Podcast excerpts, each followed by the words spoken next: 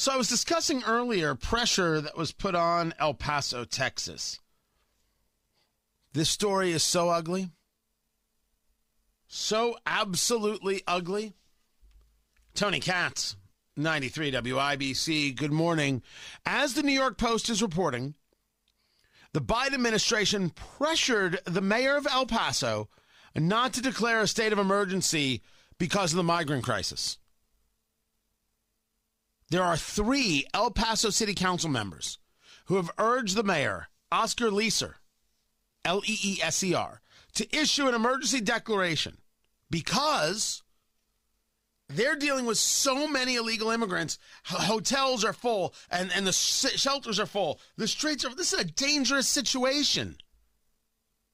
Thank goodness there have been governors sending these illegal immigrants to places so America can see exactly how bad the issue is. See what I did there? Yeah, right in the face of the people saying, oh, you're okay with transporting people, hmm, like the Nazis did to the Jews. And then they probably spelled Jews with like five or six O's. I'm like, first of all, let's just clear this up about Nazis. I hate Illinois Nazis. I hate them all. Secondly, this is not the same as rounding up Jews and sending them to camps or the Warsaw Ghetto. And if you think it is, you don't know anything about history. To your face, I would call you a schmuck, and I would look at your mother and be like, you could have done better. But then again, maybe she tried, and you just ended up this way. I don't know. So it's it's it's really ugly. Disagreeing with the policy is one thing. Making comparisons to the Nazis to the Germans. Springtime for Hitler and Germany. That's nuts. Asking El Paso not to declare a state of emergency because it would look bad? Oh, according to council members, he said, the mayor said the White House asked him not to declare the emergency. He admitted during a private phone conversation he'd been directed otherwise by the Biden administration. This is not, this is the kind of stuff that has to be railed against. Because you can play uh, America's favorite game on this one. And America's favorite game? That's easy. What if Trump did it? Here's how we play our game. We take a situation and then ask ourselves, what if Trump did it? If the people at MSNBC would hyperventilate and scream racist, well, then you know it's probably pretty bad if Joe Biden did it too. Here we have our main title Joe Biden pressured the city of El Paso not to declare a state of emergency because of all the illegal immigrants in their city.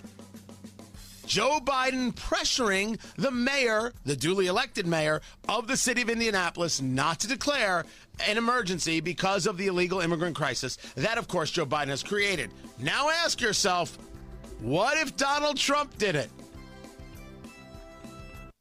That's how you play. Donald Trump had done that. Uh, bully, authoritarian, the the whole bloody dang thing.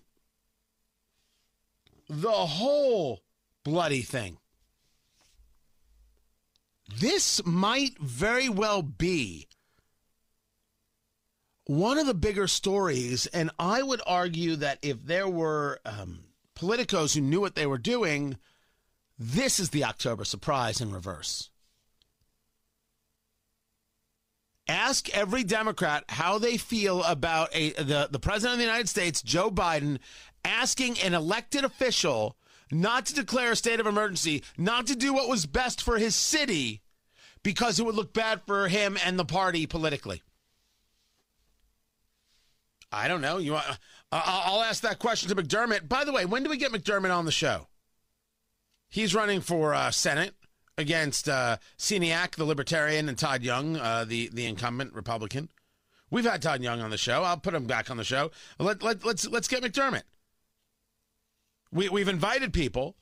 Uh, we, we've had Angela Gabrowski last week. We've had Cyndi Carrasco yesterday. Destiny Wells, running for Secretary of State, turned us down. Even though on Twitter a couple months back she said yes. She turned us down. Hey, it's going to happen. her, Governor Holcomb. What can I say? I'm bipartisan. But let's ask McDermott. I mean, look, I wouldn't have asked him this yesterday because the story wasn't there. Here it is. How is this not just stunning? Well, Tony, that's just politics. Okay. How do the people of El Paso feel knowing that their future is dependent on whether or not the White House thinks it's good politics? Whether or not it's going to get traction? Whether or not it helps the narrative? Whoo! Dang. Who's in charge? Who's in charge? Look, I don't know the people of El Paso very well, but I think if you ask them this story, the result, uh, the response would be the same. It stinks. So let's start asking Democrats. If the Republican Party had any mind whatsoever, this is all they would be doing. This would be all they'd be asking. But no, they they they they they they don't. They don't. They're too afraid to ask these kinds of questions. Boogie boogie. I don't know. Maybe I'll, maybe I'll be surprised. Maybe they're listening, guys. It's the most rational question in the world. How do you feel about the sitting president of the United States pressuring mayors not to do what's best for their constituents because his uh, political uh, future is in the balance?